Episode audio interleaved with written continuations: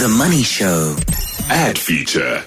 Ad feature, Dr. Sizakele Marutlule is a branding and advertising expert, and I can't wait to get to the zero. But let's do heroes first, Sizakele, um, because your uh, hero this evening um, is a brand which we know as a. I thought it was a beer brand. I've never had Flying Fish, uh, but Flying Fish is coming out as a seltzer. Please explain to me why you like these guys.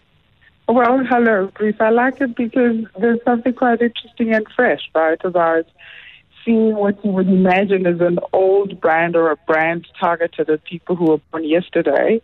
And here they are coming to present as something quite fresh and interesting, a seltzer for South Africans who think, why might I dilute my alcohol with some sparkling water? But here's a good looking gentleman who's saying, even when you switch to seltzer, you're not going to be missing out on the soft life. Um, have a listen to the ad because it reminds me of a completely different campaign. I wonder if you agree. But just have a listen to this good looking man talking seltzer.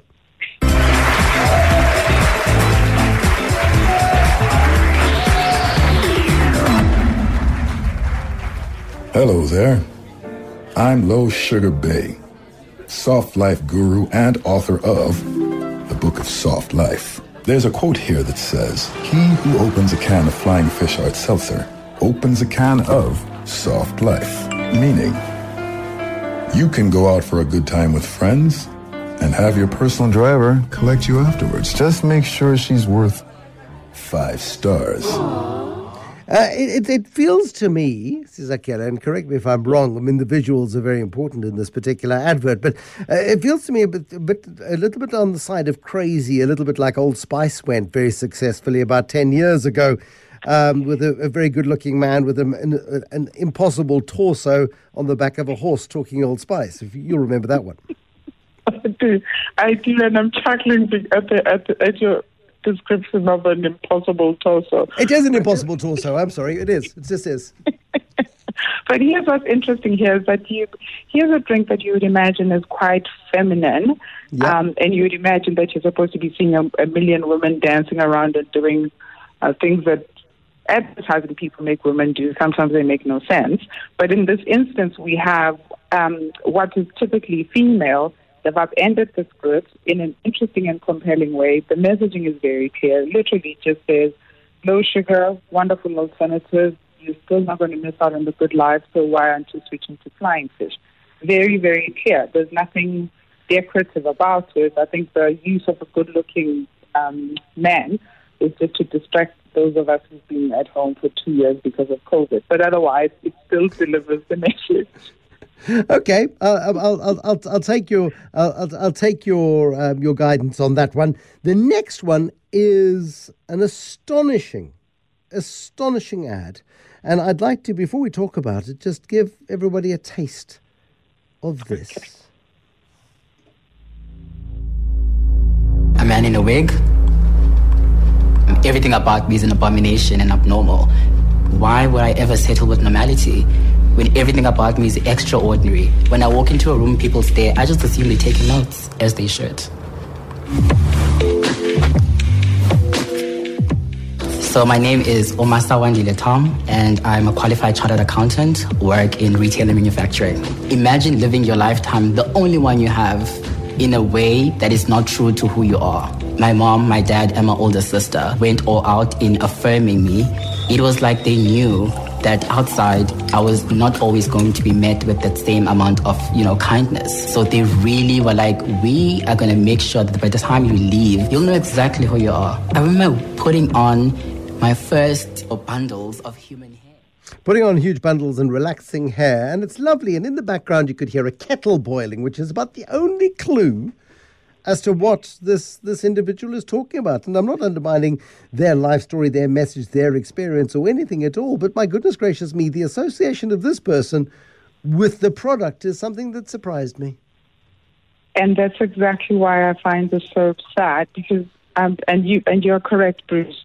A conversation around inclusion is really, really important. It's a social justice matter. So nobody here taking a stab at the conversation and this idea of validating human beings who choose differently. Where this becomes problematic for me is that it has absolutely no relationship to the brand. So And this is an extension of another, of like a series of ads they've had before where they've done a loose and really, really poor job at being inclusive. So you've got one that features a black person, a white person, a person living with disability.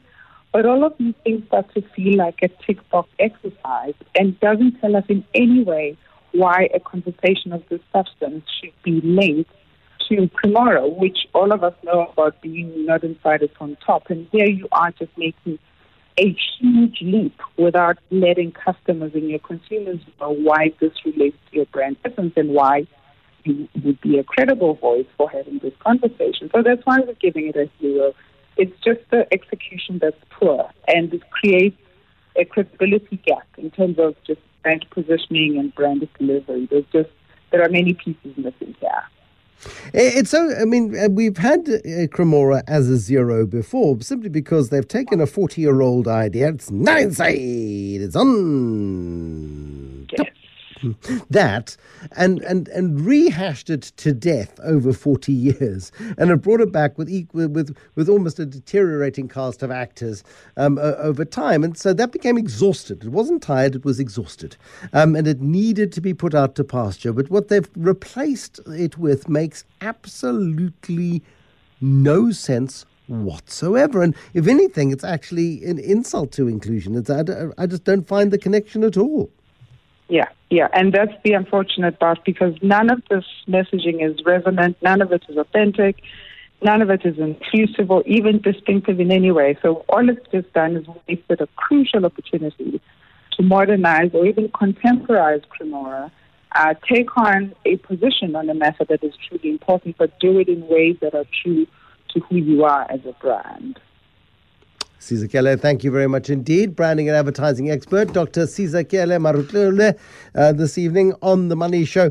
Yeah, hero this evening uh, is Flying Fish, um, the, the low sugar bay, and it does remind me of the Old Spice guy. And it, it's it's that same level of ludicrous, which is, I think, lovely in advertising. It's bizarre and makes it a bit more memorable, but then uh, completely off the mark. I don't get the Cremora campaign. I really don't. If you'd like to Pick a fight with Sizakele on that one. By all means, do on 021 446 0567 011 883 I will act as judge, jury, and defender uh, because I concur there is no correlation or any logic whatsoever in what they seem to be trying to achieve.